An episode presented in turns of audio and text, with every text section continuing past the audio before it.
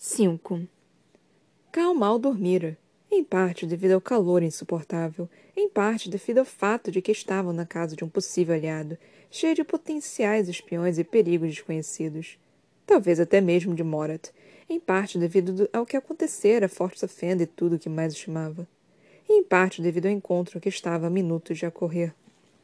Com um nervosismo incomum, Nesrin caminhava de um lado ao outro da sala de estar, que seria o quarto da recuperação de Cal. Sofás baixos e montes de almofadas preenchiam o espaço. Os pisos reluzentes eram interrompidos apenas por tapetes dos fios mais espessos e elegantes, feitos pelas mãos habilidosas de artesãos no oeste, contou Nesrin. Arte e tesouros de todo o império do Kagan adornavam o cômodo, intercalados com vasos de palmeiras que murchavam com o calor da luz do sol entrando pelas janelas e portas do jardim. Às dez horas da manhã, declarara a filha mais velha do Kagan a ele no jantar da noite anterior. A princesa Raça, simples, porém de olhos selvagens. Uma bela jovem tinha sentado a seu lado, a única pessoa para quem Raça sorria. Amante ou esposa, a julgar pelos toques frequentes e os olhares demorados. Houvera um desafio no sorriso perverso de raça quando ela dissera a Cal o horário no qual a curandeira chegaria, o que o levara a se perguntar quem exatamente eles mandariam. O antigo capitão ainda não sabia o que pensar dessa gente, desse lugar, da cidade de alto aprendizado, da mistura de tantas culturas e história, vivendo pacificamente juntas. Nada parecia com os humores revoltados e arrasados que viviam nas sombras de Adelan. Em terror, desconfiados uns dos outros, suportando os piores crimes. No jantar, tinham perguntado a ele sobre o massacre dos escravos em Calacula e Endover. Na verdade, o falso bajulador Argon perguntara se o príncipe tivesse estado entre os novos recrutas da Guarda Real, Cal teria facilmente o colocado na linha, graças a algumas exibições bem programadas de habilidades e pura dominação. Contudo, ali ele não tinha autoridade para fazer o príncipe ardiloso e arrogante se curvar. Nem mesmo quando Argon quisera saber por que o antigo rei de Adelan tinha achado necessário escravizar os próprios súditos e, depois, abatê-los como animais. Por que o homem não olhara para o continente sul, buscando educar-se sobre os horrores e mácula de escravidão, e assim evitar instituí-la? Cada respostas curtas que beiravam a grosseria. Sartak, o único além de Kashin de quem o Lorde estava disposto a gostar, finalmente se cansara dos questionamentos do irmão mais velho e mudara de assunto para qual assunto, Cal não fazia ideia, pois estivera ocupado demais lutando contra o rugido dos ouvidos durante a inquisição afiada de Argon. Além da ocupação demais monitorando cada rosto, nobre, vizir ou criado, que aparecia no salão do Kagan. Nenhum sinal de anéis pretos ou colares, nenhum comportamento estranho. Ele dera a Cashin um sutil aceno de cabeça em certo momento, como indicação disso. O príncipe havia fingido não ver, mas o aviso de se acender em seus olhos. Continue procurando. E assim Cal fez, em parte prestando atenção à refeição diante de si, em parte monitorando cada palavra e olhar e fôlego daqueles ao redor. Apesar da morte da irmã mais nova, os herdeiros tornaram a refeição animada, com a conversa fluindo, embora boa parte fossem línguas que Cal não conhecia ou reconhecia. Que riqueza de reinos naquele salão, representado por vizires e criados e companheiros. A princesa que virara a caçula, Duva, era ela mesma casada com um príncipe de cabelos pretos e olhos tristes, que tinha vindo de uma terra distante. Ele ficava próximo da esposa grávida e falava pouco com as pessoas ao redor.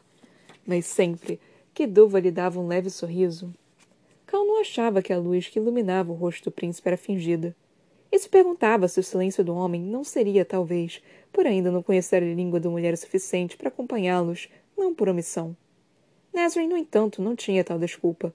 Ela ficara calada e assustada no jantar, Cal só soubera que ela havia tomado banho antes da refeição, graças ao grito e à porta batida nos aposentos da capitã, seguidos pela saída apressada de um criado com a expressão ofendida. O homem não voltou, nem o substituto foi enviado. Kadja, a criada designada Cal, ajudaram a se vestir para o jantar, depois a se despir para a cama.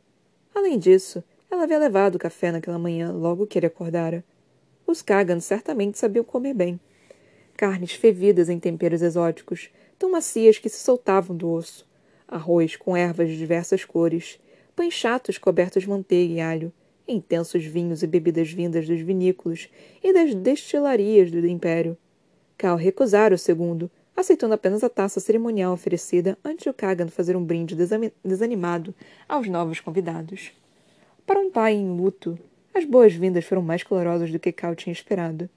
Mas Nesrin havia tomado um gole de bebida e mal tirara uma garfada da comida, esperando apenas um breve minuto depois do banquete terminar antes de pedir para voltar à suíte. Cal concordara. É claro que concordara. No entanto, quando os dois fecharam as portas dos aposentos, ele perguntara se Nesrin queria conversar. Ela havia dito que não. Ela queria dormir e o veria pela manhã.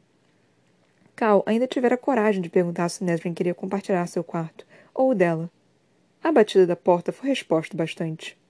Então Cadia o ajudara a se deitar, e ele tinha se revirado na cama, suando e desejando poder chutar os lençóis, em vez de precisar jogá-los para fora.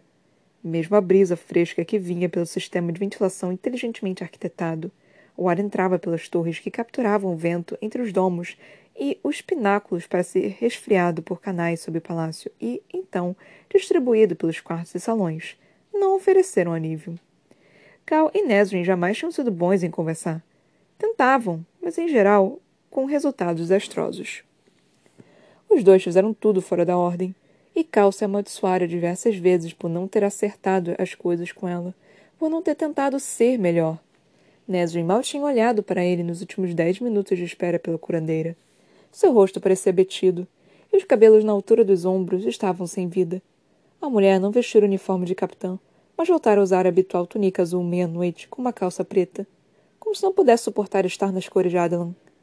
Cádia vestira Cal mais uma vez com um casaco azul, chegando até mesmo a polir os feixes na frente. Havia um orgulho silencioso em seu trabalho, que não se parecia em nada com a timidez e o medo de tantos dos criados do castelo de Forsta Fenda. Ela está atrasada, murmurou Nesrin. De fato, o relógio de madeira decorado do canto indicava que a curandeira estava dez minutos atrasada. Deveríamos chamar alguém para descobrir se ela vem? Dê tempo a ela. Nesrin parou diante de Cal, franzindo a testa intensamente. Precisamos começar imediatamente. Não há tempo a perder. Cal inspirou. Entendo que queira voltar para casa e ver sua família. Não apressarei, mas até mesmo um dia faz diferença. Ele reparou nas linhas tensas que molduravam a boca da capitã. Sem dúvida, linhas idênticas marcavam o próprio rosto. Obrigar-se a parar de refletir e de se preocupar com onde Dorian poderia estar no momento foram um sacrifício daquela manhã. Depois da chegada da curandeira, por que não vai procurar seus parentes na cidade? Talvez tenha ouvido algo da família de vocês em Forsta Fenda. Um gesto negativo da mão esguia de Nesrin. Posso esperar até que termine. Cal ergueu as sobrancelhas. E caminhar de um lado para o outro o tempo inteiro? Ela afundou no sofá mais próximo, e a seda dourada suspirou sob o peso leve. Vim até aqui para ajudá-lo, tanto com isto quanto com a nossa causa. Não vou fugir para as minhas necessidades individuais. Isso lhe dera uma ordem. Nesrin apenas sacudiu a cabeça, e a cortina escura de cabelos esvoaçou com um movimento. E, Antes que Cal pudesse dar essa exata ordem, uma batida firme soou na pesada porta de madeira. A capitã gritou uma palavra que ele presumiu queria dizer entre em ralha, e Cal ouviu os passos conforme se aproximavam. Um par de pés. Silencioso e leve. A porta da sala de estar se abriu com a pressão de um punho cor-de-mel.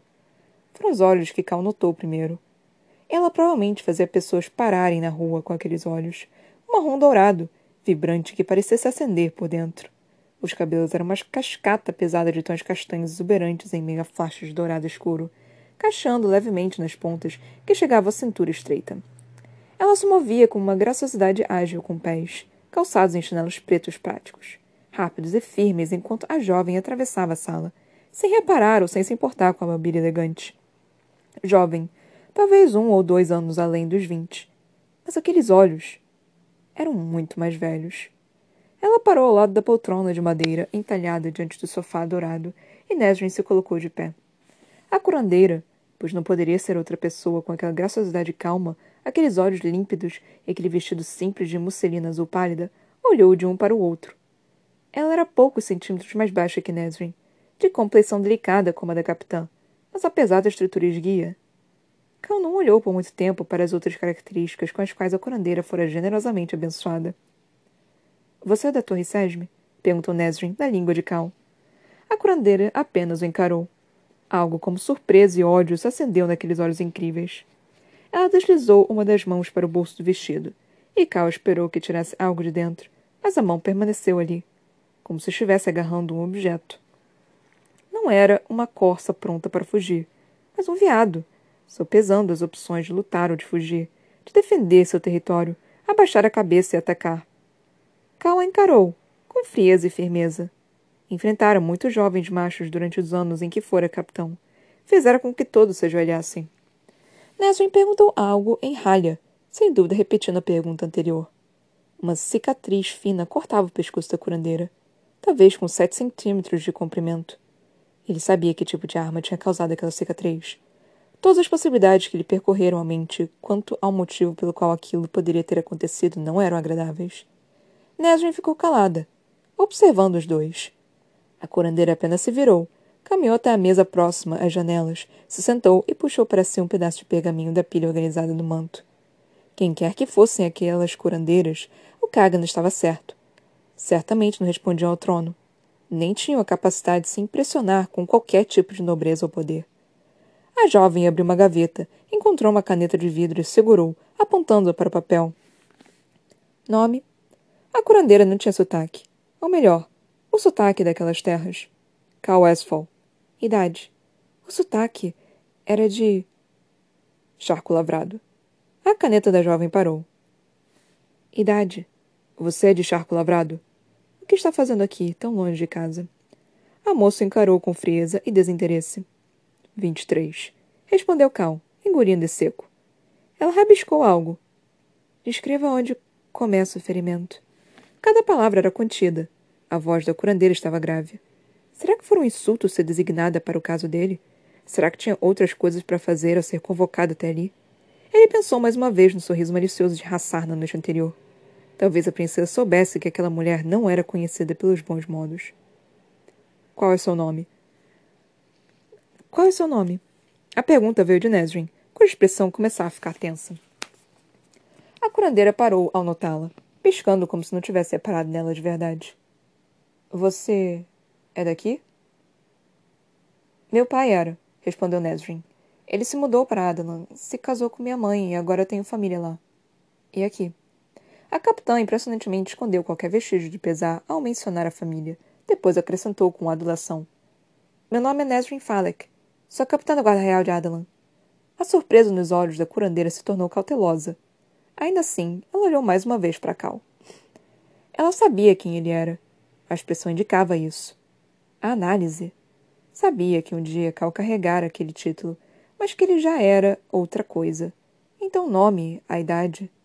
As perguntas eram besteiras. Ou alguma insensatez burocrática. Cal duvidava de que fosse a segunda opção. Uma mulher de charco lavrado conhecendo dois membros da corte Adlan. Não era preciso muito para entendê-la para entender o que ela via. De onde aquela marca no pescoço poderia ter vindo. Se não quer estar aqui, disse Cal rapidamente. Mande outra pessoa. Nesrin se virou para ele. A curandeira apenas encarou. Não há mais ninguém para fazer isso. As palavras não ditas indicavam o restante. Eles mandaram a melhor. Com aquela postura firme e confiante da jovem, Cal não duvidava. Ela inclinou a caneta de novo. Descreva onde começa o ferimento. Uma batida firme na porta da sala de estar interrompeu o silêncio. O antigo capitão se assustou, amaldiçoando-se por não ter ouvido a aproximação. Era a princesa Raça, vestindo verde com dourado e sorrindo como um gato. Bom dia, Lord Westphal. Capitão Falek. Com os cabelos trançados oscilando a cada passo arrogante, Hassar caminhou até a curandeira, que ergueu o rosto para ela com uma expressão que Cal ousou chamar de exasperada, e se aproximou para beijá-la em cada bochecha. Você não costuma ser tão mal-humorada, Irene. Pronto. Um nome. Esqueci meu cave essa manhã. A bebida espessa, temperada e amarga que Cal tinha engolido com o café da manhã. Um gosto adquirido Sarah Nesrin quando ela perguntara a respeito mais tarde. A princesa se aproximou, se apoiou na beira da mesa. Não veio ao jantar ontem à noite. Caixinha ficou emburrado por causa disso. Os ombros de Irene tensionaram. Eu precisava me preparar. Irene Tawa se trancando na torre para trabalhar? Acho que vou morrer de choque. Pelo tom da princesa, Cal entendeu bastante. A melhor curandeira da Torre Sesme assim se tornara graças a uma rígida ética de trabalho. Hassá o observou. Ainda na cadeira? A cura leva tempo. comentou Irene, em tom casual para a princesa, sem uma gota de sub subservência ou respeito. Estávamos apenas começando. Então concordou em fazer isso? Irene lançou um olhar afiado para a princesa. Estávamos avaliando as necessidades do Lorde. Ela indicou a porta com queixo. Devo procurá-la quando terminar? Nesrin lançou a Cal um olhar impressionado e cauteloso. Uma curandeira dispensando uma princesa do império mais poderoso do mundo. Assar se inclinou para a frente e bagunçou os cabelos castanho-dourados de Irene. Se não fosse abençoada pelos deuses, eu mesmo arrancaria sua língua. As palavras eram como veneno adocicado. A curandeira apenas respondeu com um leve sorriso confuso antes de Hassar descer da mesa e inclinar a cabeça com deboche para ele. Não se preocupe, Lord Westphal. Irene já curou ferimentos semelhantes e muito piores que os seus. Fará com que le levante e seja capaz de obedecer às vontades de seu mestre rapidinho. Com essa encantadora despedida, que deixou Nesrin inexpressiva, a princesa se foi. Eles esperaram os bons momentos para certificar de que ouviam a porta externa se fechar. Irene Towers. Foi tudo que Cal falou. O que sente? Lá se fora a leve diversão. Tudo bem. A falta de sensibilidade de movimentos começa em meu quadril. Os olhos de Irene dispararam até ali, percorrendo seu corpo. É capaz de usar sua virilidade? Cal tentou não estremecer. Até mesmo Nesrin piscou diante da franqueza da pergunta. Sim, informou ele, curto, lutando contra o rubor que subia pelas bochechas. A curandeira olhou de um para o outro, avaliando. Já usou completamente? O antigo capitão trincou o maxilar. Qual a relevância disso? E como ela captar o que havia entre os dois? Irene apenas escreveu algo. O que está escrevendo? indagou ele, xingando a maldita cadeira por não permitir que avançasse para arrancar o papel das mãos da jovem. Estou escrevendo um não gigante, o qual a curandeira então sublinhou.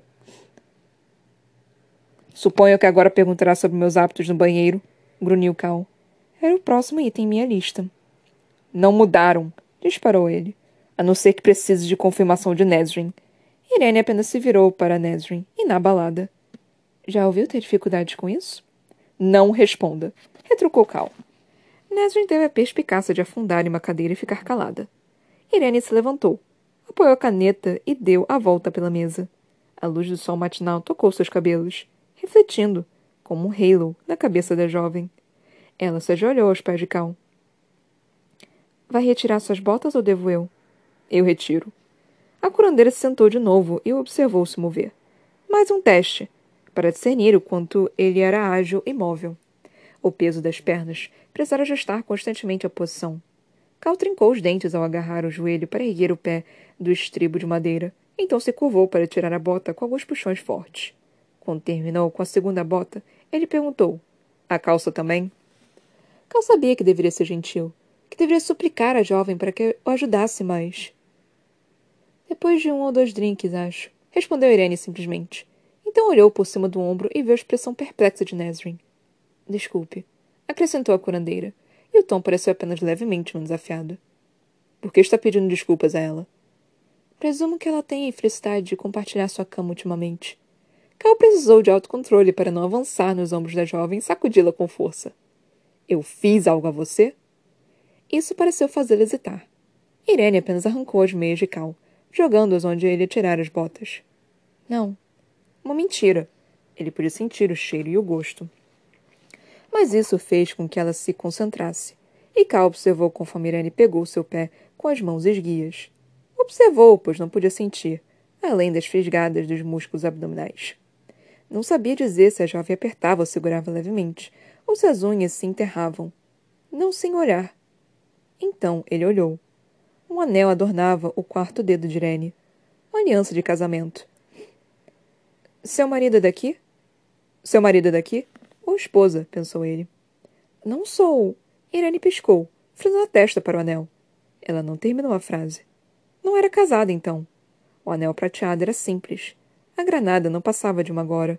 Provavelmente era usada para evitar que homens a incomodassem, como Cal vira tantas mulheres fazerem nas ruas de Forte da Fenda.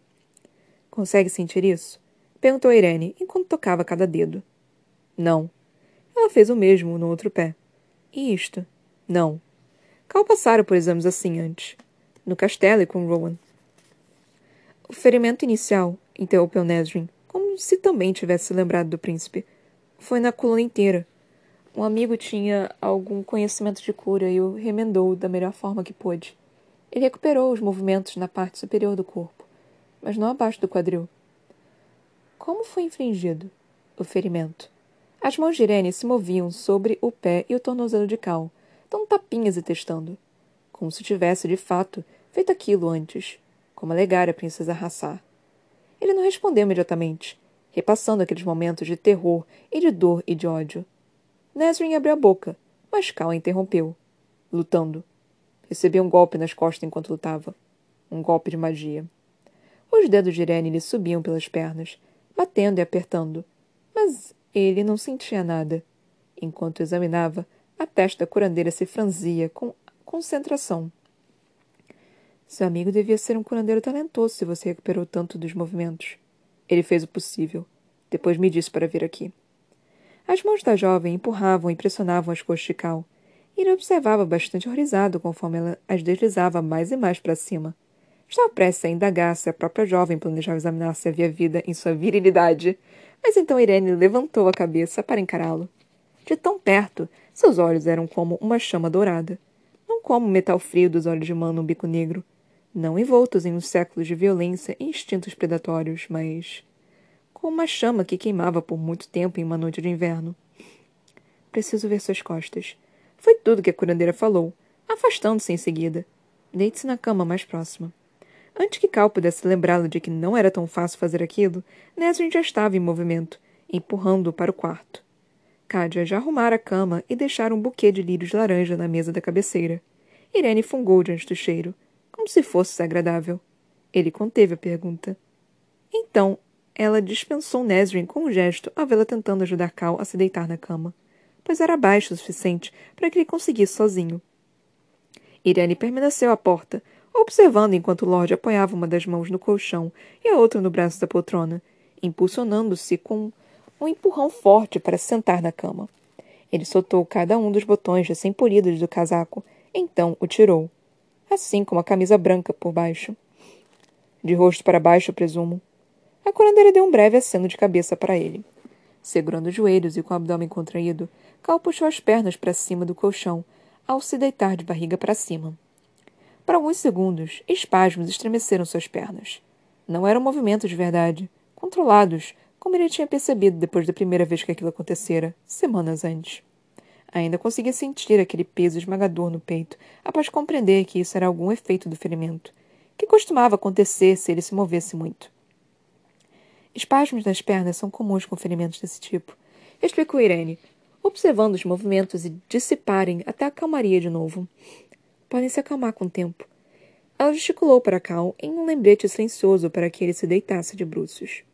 Sem dizer nada, o antigo capitão se sentou para passar um tornozelo por cima do outro. Então se deitou de coste novo e se virou, com as pernas fazendo o mesmo logo depois. Se por acaso ficou impressionada por ele ter se acostumado com as manobras tão rapidamente, Irene não demonstrou. Nem mesmo ergueu uma sobrancelha. Depois de apoiar o queixo nas mãos, Cal olhou por cima do ombro e observou conforme Irene se aproximava. Observou enquanto ela gesticulava para que Nesrin se sentasse quando a mulher começou a caminhar de um lado para o outro de novo.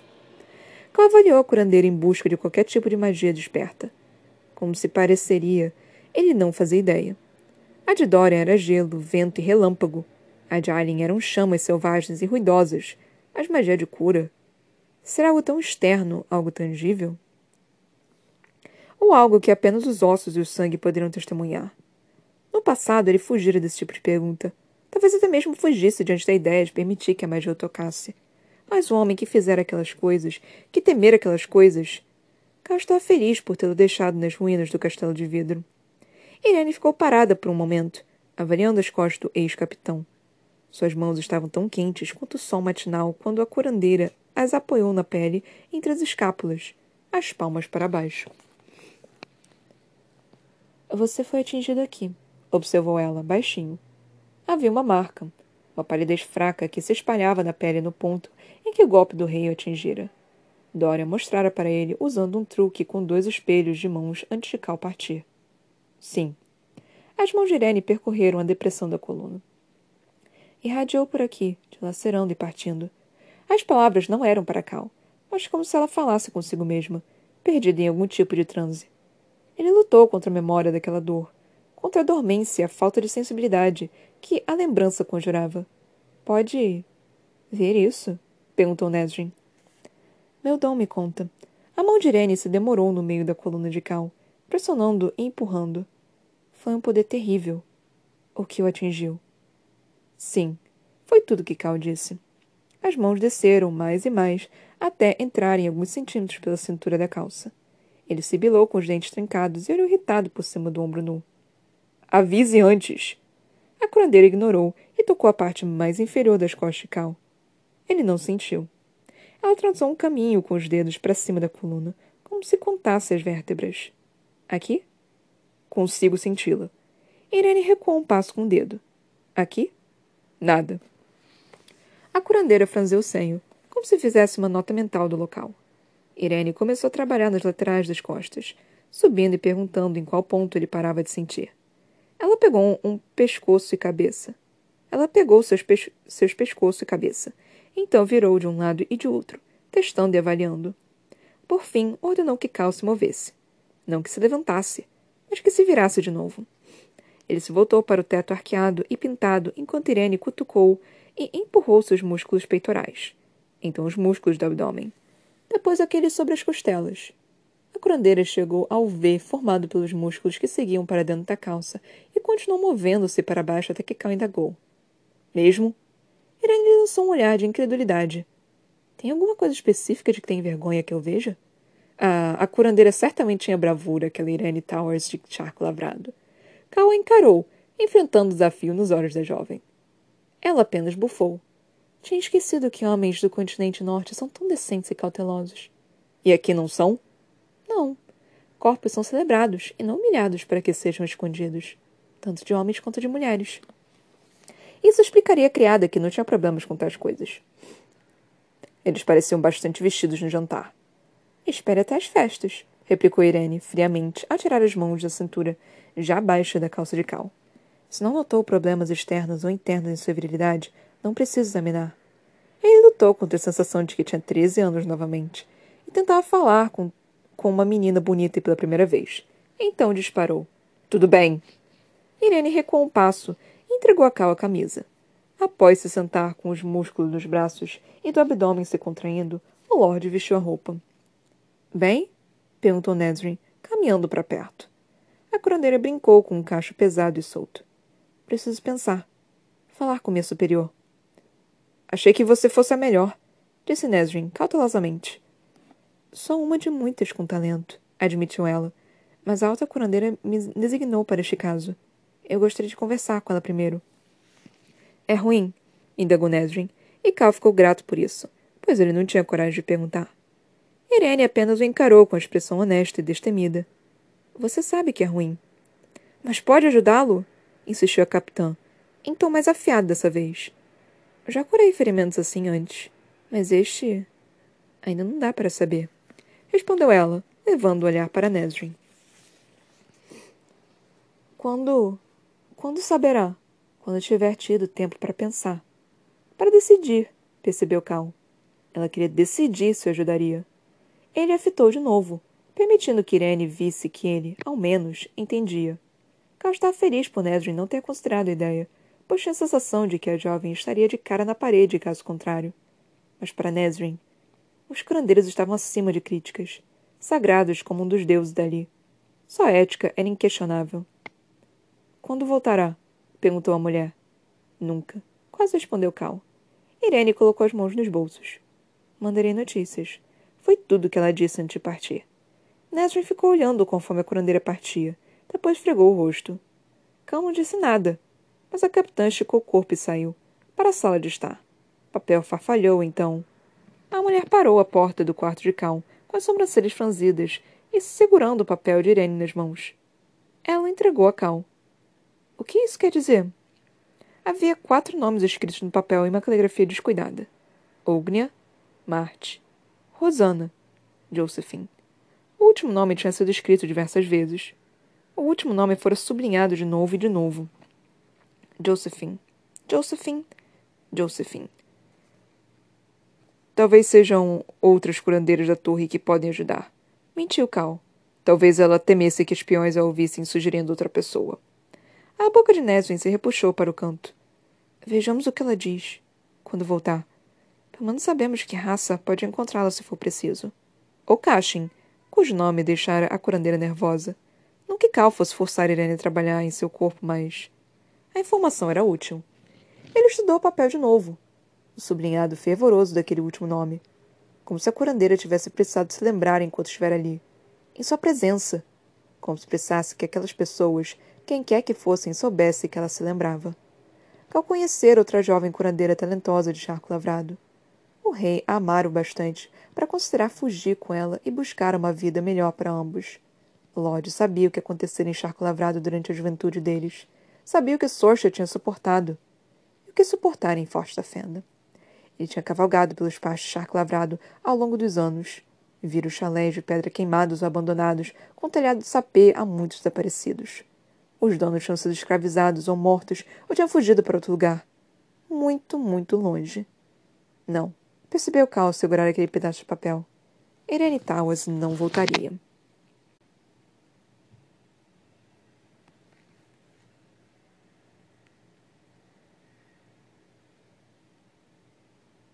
Bom, eles se encontraram. Tipo, foi, foi, foi, foi bem mais rápido eles se encontraram. Eu jurava que esse capítulo ia ser um capítulo tipo, ah, do, do jantar, né? Que eles falaram que ia ter e tudo mais. Aí eu imaginei que seria isso que acontecesse. Mas parece que, que não, né? O jantar só foi passado rapidamente. Parece que a Sarah J. Maas estava tão ansiosa para esse encontro entre o Cal e a Irene quanto eu. Mas aí isso aconteceu, né? Foi, foi bem mais rude, ríspido, frio do que eu gostaria que fizesse mesmo isso estando bem. É, tá, tá, tá, tá. Tipo, é, já era esperado que isso fosse acontecer, né? Eu, que, eu queria que tivesse alguma outra coisa, algum, alguma coisinha, tipo, isso me dá muita agonia. Tipo, dar alguma coisa para poder.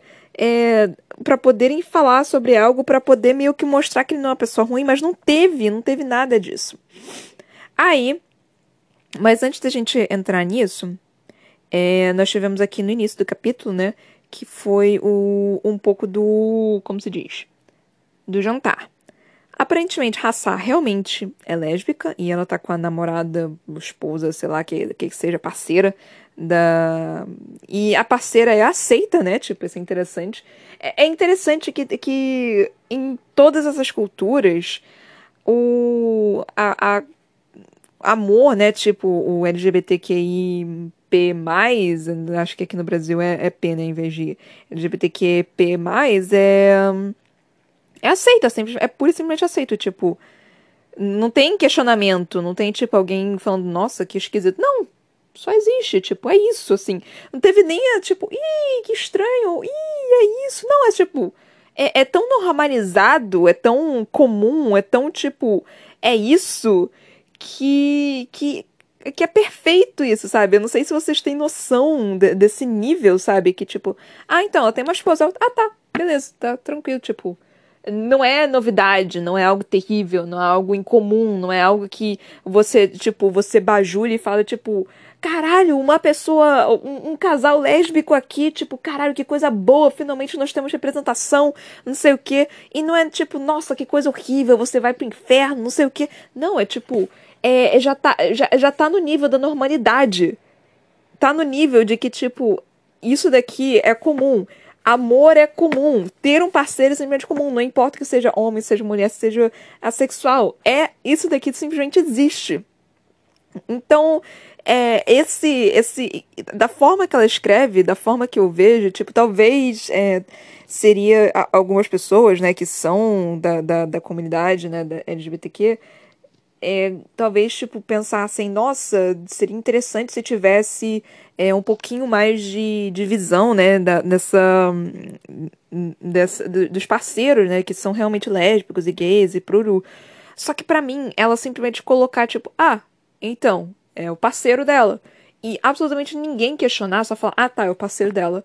e, e, só ter essa normalidade é muito melhor. para mim, eu acho isso muito melhor, porque, tipo, isso mostra que, que não, simplesmente não tem problema, simplesmente não é diferente, simplesmente não é incomum. É, é, é algo que, que tá tão normalizado que você vê, você fica tipo, ah, tá bom, um casal.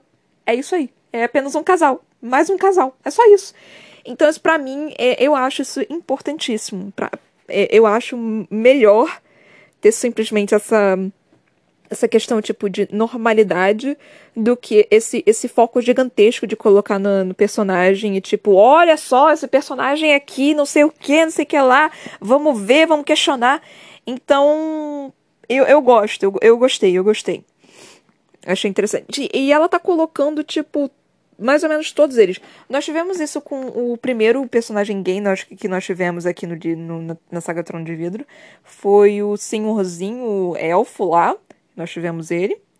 É, e aí nós tivemos o. Qual é o nome dele? Esqueci o nome. Aiden. Tipo, mas o Aiden teve um pouquinho de, de confusão da parte da Alessandra. Ele simplesmente falou, tipo, ah, amor é amor. E eu falei, exatamente. E aqui não, aqui foi tipo, ah tá, é apenas isso, normal, tranquilo, nada diferente, nada para ver aqui, é apenas isso daqui.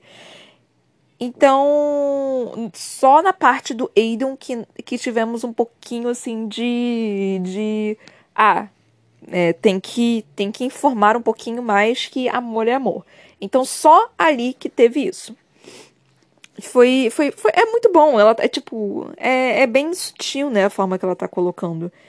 E eu tô gostando disso. Como uma pessoa bissexual, eu, eu, eu faço parte da comunidade, eu sou o B do LGBT. Mas enfim. E aí também entra outra coisa que eu falei, que aparentemente o Argon. Argon? É Argun ou é Argan? Não sei, cadê o nome dele? É Argun. Argun. É Argon. A, a Argon. É, entra a parte tipo. Esse aparentemente é o, o, o filho mais velho, né? Aí assim que falou, na verdade, o falso bajulador Argan perguntara se o príncipe tivesse estado entre as novas recrutas do guarda real. Ah, não, é, e aí dentre outras coisas. Assim que, que colocou o falso bajulador Argan, que é o príncipe da, da. que é o príncipe, tipo, da, da diplomacia, eu tava tipo, called it!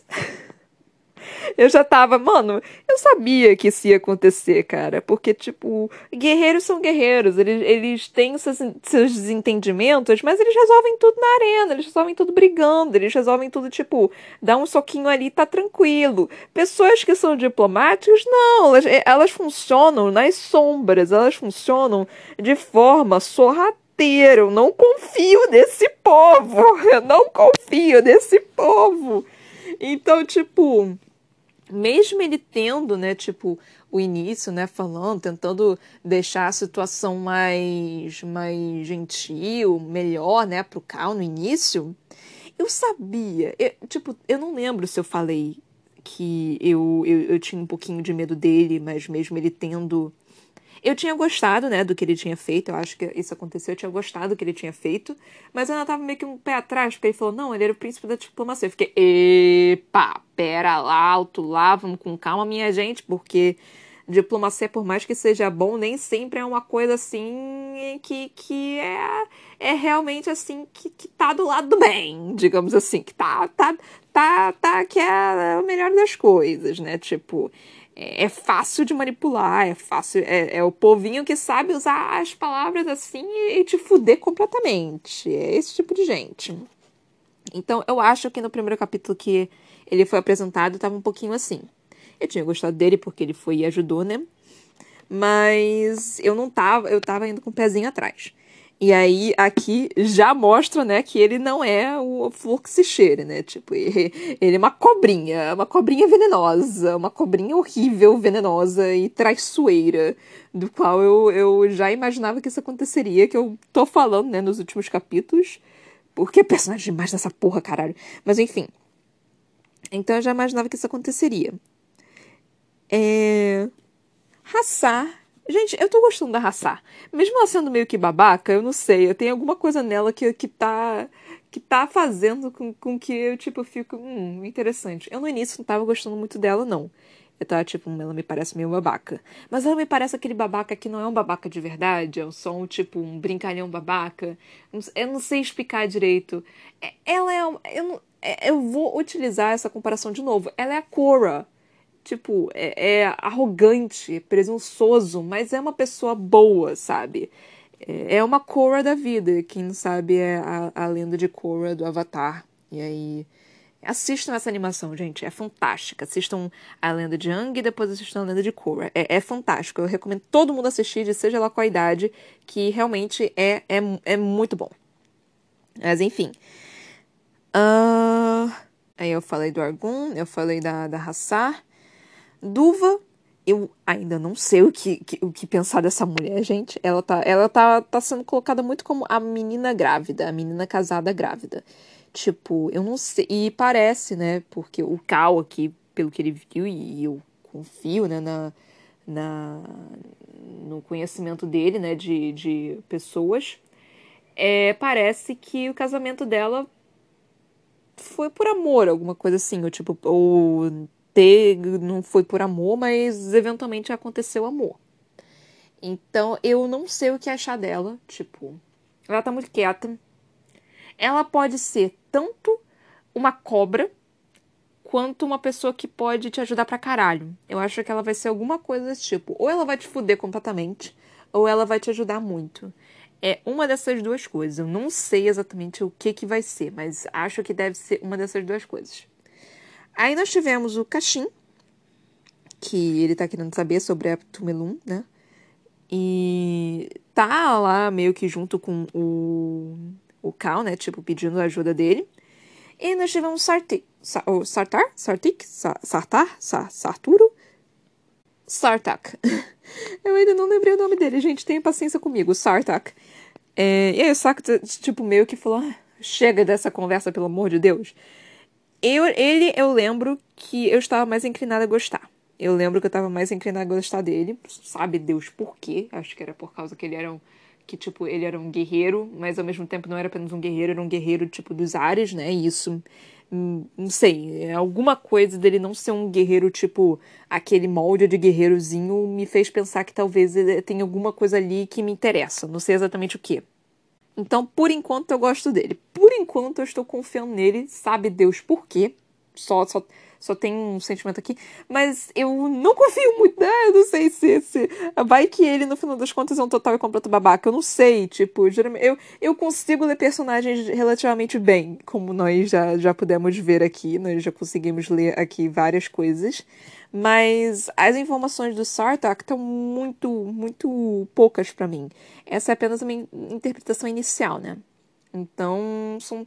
o Sartak é a mesma coisa que a Duva. Eu não tenho informações suficientes para tipo, para dizer, ah, ele é, ele é um babaca e ele vai te foder completamente ou não. Ele vai te ajudar em seja lá o que acontecer. Eu não tenho informações suficientes. É... Argon, eu já não confio. É, Duva e Sartak, eu, eu tô em cima do muro. Kashin, eu tô mais inclinada a confiar. Mas, tipo.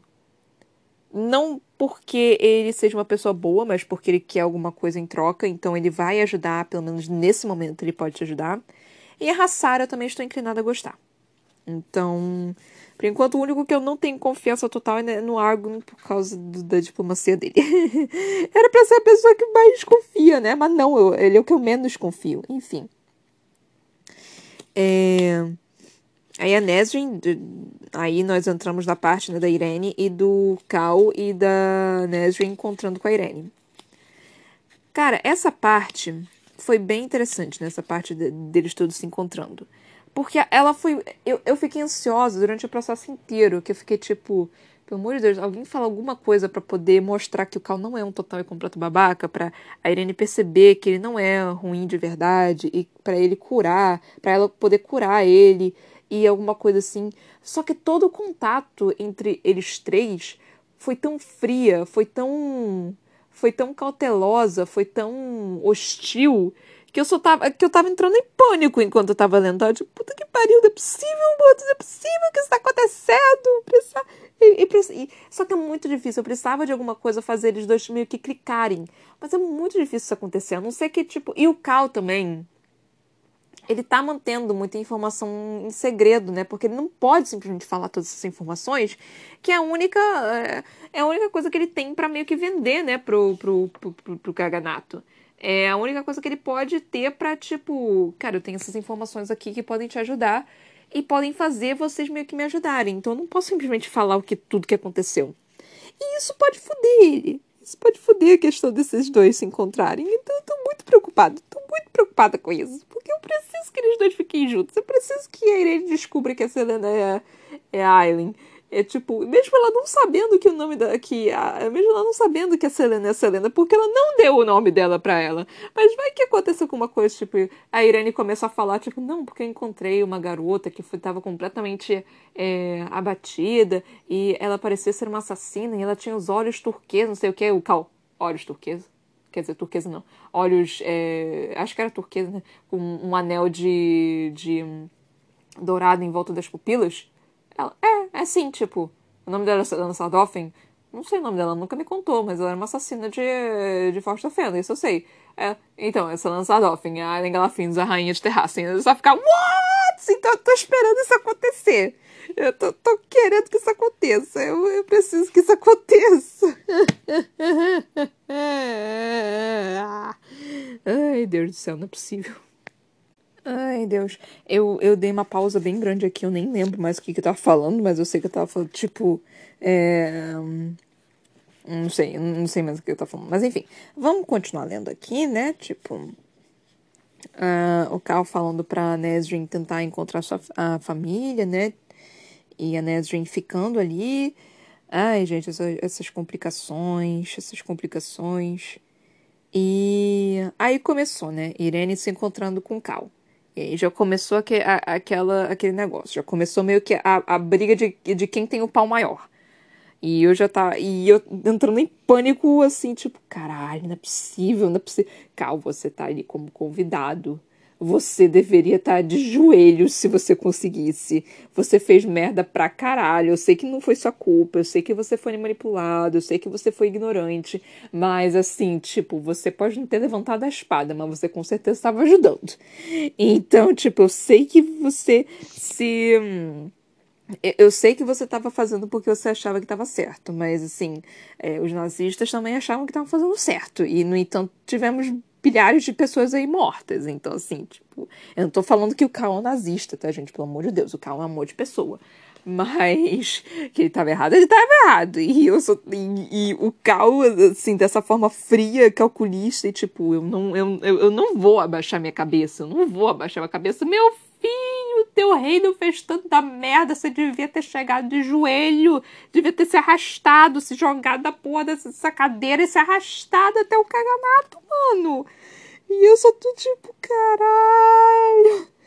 Porque, cara, é, é isso, sabe? Tipo, eu sei que você não fez isso dire diretamente, mas. É. Isso não quer dizer que você tá. Você era capitão da guarda do reino que fudeu com muita gente, sabe? Então, eu acho que o Cal não consegue entender esse nível da gravidade que, que é, é tudo isso, sabe? Ainda tem muita arrogância nele, ainda tem muita. É, muito orgulho nele, né? do, do que ele fez, tipo, não exatamente do que ele fez, né, mas do trabalho dele, tudo isso, do, do reino de Adam mesmo. Então ainda tem muito disso.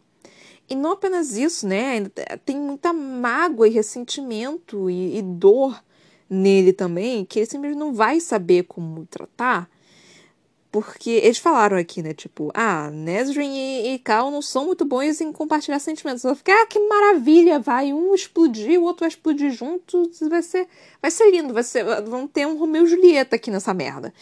Então, tipo, é, eles falando, né, que eles não são bons em, em, falar os sentimentos, eles e o Cal ficar guardando toda essa mágoa, né, porque ele sabe que, que tem muita coisa errada, né, ele sabe o quanto que ele fez errado. Ele tem noção disso. E, e, ele sabe disso. Mas ele ainda tem muito orgulho de seu reino e de tudo, sabe? Então. Ai, é complicado. É uma situação. Ai, não me morde. E é muito complicado. Desculpa. É, meu gato começou a me morder aqui. Eu tava fazendo carinho nele ele começou a me morder. Enfim. Bup. Aí. Ai, gente. Meu Deus do céu. É. Aí a, a Hassar, a, a, a princesa, tipo, aparecendo, né, e falando um bando de coisa, tipo. É... E, e deixando a situação um pouco menos, né, tipo, terrível. Eu achei isso legal. Eu, eu não sei se. qual foi a intenção exatamente dela, da, da princesa, né? De ir até ali. Não sei se ela simplesmente queria ver Irene, ou sei lá, se ela queria apurrinhar Irene, ou tentar dar uma colher de chá pro Cal. Eu não sei o que, que ela queria. Eu, eu, foi, foi meio que estranho, sabe, essa interação. Porque. Eu não sei. É, eu realmente não, não entendi. Tipo, essa última frase que ela falou, né? Não se preocupe, Lord Westphal. Irene já curou ferimentos semelhantes e muito piores que os seus. Fará com que se levante e seja capaz de obedecer às vontades de seu mestre rapidinho. Essa com essa encantadora despedida que deixou Nesrin inexpressiva princesa e foi. Então, assim, acho que tem um tom meio que debochado nela também. Ao mesmo tempo que. Eu não sei, eu acho que ela não quer simplesmente que seja ruim então, não, não, sei exatamente, não sei, não sei, eu só não sei, não sei. Eu não sei o que achar. Porra, tá, tá complicado demais, tá, tá muito difícil. Uh, e pior que, tipo, antes eu tava achando que eu conseguia ler a merda toda. Que uh, achei que ia ser fácil, né? Desde que eu descobri que a Selena era Aileen, que, que eu, eu consegui perceber esse negócio assim que a, a Selena falou: Ah, Aileen Galafino está morta eu fiquei tipo, ah, ela é a Linga Lafinhos. assim que eu descobri isso, eu, eu, eu, eu, comecei a ver os livros da, da Sarah J. Maas com um pouco mais de arrogância. Mas aí ela começou a dar uns plot twists malucos aqui que eu não conseguia ver, que eu não via nem com uma milha de distância. E eu só fiquei, ah, porra, não é possível, mano. Então eu tô até com medo de, de ficar falando aqui qualquer coisa porque eu, eu quero estar certa. Isso daqui é meio que uma competição comigo mesma. Vocês não têm noção disso, mano. Eu, eu quero estar certa. Eu quero, eu quero acertar essa merda. Então eu tô, tô, tô, tô ficando puta. Tô ficando puta que eu não tô conseguindo perceber direito essas merdas. Eu não tô conseguindo é, decifrar. Eu não tô conseguindo mais decifrar. Que ódio. Mas enfim. Aí continuando. Ai, Deus. Aí o que mais que aconteceu? Aí foi basicamente o, o Cal tentando des descobrir algumas coisas sobre ela. A Irene tentando ver o que, que ela ia fazer, né? Vendo o que estava acontecendo e tudo mais. E o Cal tentando. Não sei exatamente porque o Cal estava querendo descobrir essas coisas sobre ela. Não sei. Ai, tá muito complicado. É, tão poucos capítulos, gente. Eu não tenho informações suficientes. Parece que é, tá muito sutil, tá muito assim evasivo, nada me dá assim uma certeza, tipo, não, isso daqui vai acontecer. Nada me dá uma, uma total e completa certeza. Eu só tô eu tô ficando agoniada com essa porra desse livro. Eu tô ficando tipo, e o pior é que eu tô lendo um capítulo por vez. Isso de um capítulo por vez é o que me tá matando ainda mais. Isso é um capítulo por vez. Porque com mais capítulos eu posso ter uma noção melhor, né? Eu vejo o que cada um tá pensando, eu consigo ter uma noção um pouquinho melhor, mas não, não, aqui não. Aqui nesse não. Nesse livro é pau no cu e gritaria. Nesse livro é cada um por si. Nesse livro você acha que, você, você acha que é isso daqui, querida? Deixa eu te dar um tapa na cara aqui pra você deixar de ser burra. Então nesse livro tá, tá um cadinho assim. Eu tô entrando um pouquinho em pânico por causa disso. Eu quero saber. Eu quero saber, Rita, devagar pra caralho. Essa merda vai ser muito lenta, meu Deus do céu. Esse, a gente já tem, né, coisas que a gente tem que descobrir. Primeiro, a gente tem que descobrir como é que a Tumalin morreu. Segundo, todas as coisas que aconteceram no livro 6 vão ter que ir acontecendo, vão, as informações vão sendo dadas aqui no, no livro 7. Nós também temos que lidar com um romance entre Nesrin e Cal. Isso tem que acontecer. E, obviamente, os dois não são bons com, em, em dizer o que eles estão sentindo. Então, vai dar muita merda nessa porra. Vai ter também a questão da Irene. Tipo, Irene decidindo o que, ela vai fazer, tentando curar seus ferimentos com a questão de Adelan. E vai, teremos um final desconhecido, tipo, e, e também, não sei, é, teremos um final desconhecido que talvez ele consiga a. É, é muito provável que ele consiga, para falar a verdade, o, o, o, a ajuda né, do, do Kaganato. Eu acho que talvez o Kagan morra. Eu acho provável que o Kagan morra. E aqui já tô fazendo uma teoria, tipo uma conspiração doida aqui. Eu acho provável que o Kagan morra. Por quê? Porque eu acho que precisa de uma de uma empurrada um pouco maior para eles realmente tipo irem e fazerem alguma coisa. E eu acho que talvez o Caixin por ele ter sido o primeiro a ir falar com Cal e falando da Tumlin, e por ele ter a quedinha pela Irene, eu acho que talvez ele assuma o comando. Então deve ter alguma coisa desse tipo. Ah, é uma teoria maluca, né? Porque eu não tenho certeza, porque eu acho que, tipo, eles precisam de alguma coisa para fazer eles andarem, né? Pra eles poderem ajudar Adam. E eu não sei se, tipo, a morte da Tumlin eu não sei por que diabos a, a Tumlin simplesmente seria morta, sabe? Não, não, não, faz sentido ela, ela ser morta por, tipo, Duke Perrington. Não é estrategicamente. É, não, não me parece estrategicamente, tipo, é, é, sábio, sabe? Parece que, tipo, se, eu, se eles matarem uma princesa, eles vão ter os inimigos, sabe? Então me parece um pouco meio que burrice o Duke Perrington, o Erewhon, ter matado a, a Túmelum. Eu acho meio que uma estratégia burra isso ter acontecido. Então, é, eu, alguma coisa tem que acontecer em questão tipo do Eron meio que atacar ali a, a, o lugar deles, a cidade dos deuses, né? Tem que acontecer alguma coisa dessa forma. E eu acho que o Kagan morrer é, é uma. É uma, é uma boa. É um bom motivo. é um bom motivo para as pessoas começarem a ficar tipo, caralho, a gente agora vai ter que entrar em guerra, maluco. Então, ah, e aí eu comecei a criar todas as, eu, eu tava, eu comecei falando sobre tudo, né? Sobre o que aconteceu no capítulo e agora eu tô começando a criar minhas teorias. Mas enfim. Um, acho que é isso. eu não tenho tanta coisa para falar, eu tô tendo pouco, né, o que falar, ou mesmo assim eu tô falando pra cacete. É... Essas são as minhas teorias por enquanto. Eu acredito que a Tumblr foi sim morta. Faria mais sentido pro plot causa disso. É, faz mais sentido. Não sei por quem. Acho que por um dos irmãos. Talvez o Argon. Não tenho certeza. Talvez ela tenha descoberto alguma coisa. Tipo, o Argon fazendo parte do, do negócio de Erewhon, algo assim, para conseguir estrategicamente. Algo do tipo, não sei. Eu acho que talvez a turma não tenha sido morta porque. Eu não sei, só, só faz mais sentido na minha cabeça por enquanto. É... Não sei mais. Ah, vai, precisamos ter um romance entre Caixinha e Irene. Precisamos ter um romance entre é, Nesrin e Cal. Vai ser, vai ser lento essa porra, gente. Eu, esse livro vai. Se tiver um Vucu Vucu, eu vou ter muito. Vou tá, ficar muito surpresa. Eu gostaria muito de um Vucu Vucu também. Mas eu vou ficar muito surpresa se, se realmente tiver aqui um, um, um Vucu Vucu nesse livro. Eu aguardarei ansiosa pelo Vucu Vucu. Mas, né? Vai que, né? É... Eu acho que não vai ter, não. Tipo, pelo menos não por enquanto.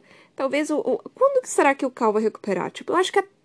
Ah acho que, tipo, dois terços do livro ele consegue operar o, o, a mobilidade das pernas. Acho que mais ou menos ali ele consegue. Ou talvez até no metade, porque eu acho que ele vai precisar dessas pernas para ele conseguir fazer algumas coisas, né? Então, acho que ele vai recuperar, vai recuperar, tipo, completamente mais lá pro final. Então, vou fazer propaganda aqui rapidinho, até porque eu tô sem paciência já, com uma leve dor de cabeça também. É, tem um canal na Twitch que se chama Toca da Broca, por favor, venham me assistir lá. Eu faço live de joguinhos bem divertidos. Tem um Instagram chamado Ana Brocanello, uma página no Facebook que se chama a.c.brocanello. O Brocanello tem dois L's, tá, gente? L de Lamborghini. Eu tenho um livro publicado que se chama Pandora, você pode encontrar no loja virtual Amazon e de televisão em formato e-book e físico. Se possível, compartilhar esse podcast com todo mundo que você conhece, seus tios, seus avós, seus sobrinhos, seus irmãos, seus pais, seus amigos, todo mundo que gosta de livro, por favor. Se você tiver grupo de livro, compartilhe com o pessoal do livro. Compartilha, fala, fala que tem um ser humano maluco que faz teorias doidas e tudo mais. Então compartilhe, galera, por favor.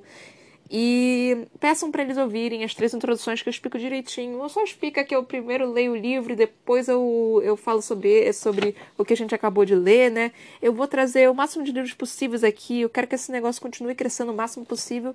E é isso, galera. Muito obrigada por terem ouvido até aqui. Beijinhos e tchau, tchau.